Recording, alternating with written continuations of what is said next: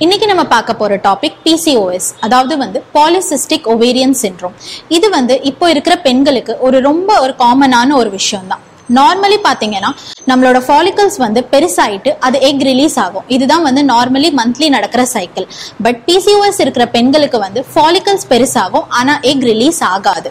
இதுதான் வந்து கட்டியா மாறுது.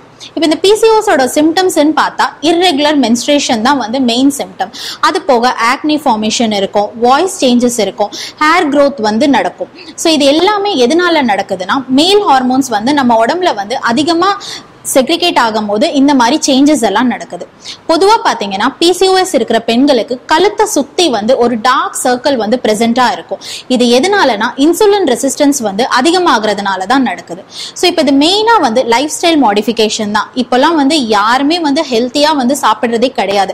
எல்லாருமே வந்து ஜங்க் ஃபுட்டு ப்ரிசர்வ்ட் ஃபுட்டு இன்னொன்று ஒபிசிட்டி வந்து one of the main reason தான் பிசிஓடிக்கு ஸோ இப்போ நம்ம ஹோமியோபதியில் வந்து நீங்கள் குறைஞ்சபட்சம் ஒரு ஆறு மாசத்துல இருந்து ஒரு ஒரு வருஷம் வரைக்கும் நீங்க தொடர்ந்து மெடிசன் எடுத்து ப்ராப்பரா ஃபுட் ஹேபிட்ஸ் ஃபாலோ பண்ணி ப்ராப்பராக எக்ஸசைஸ் பண்ணாலே வந்து இதுக்கு ஒரு நல்ல ரிசல்ட் பார்க்கலாம்.